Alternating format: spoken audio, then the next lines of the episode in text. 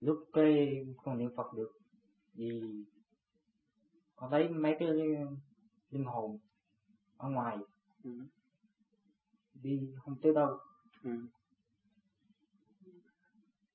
vì con cho người ta con niệm phật. Niệm phật độ ra cầu siêu cho họ.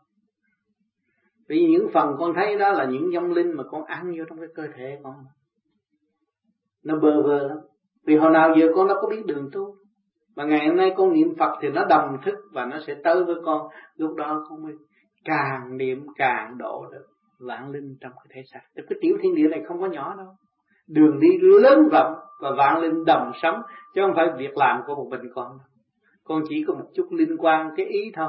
Nhưng mà việc làm nó cục cửa nhiều chuyện ở dưới nó bò bay mấy cửa trong đó đầy đủ.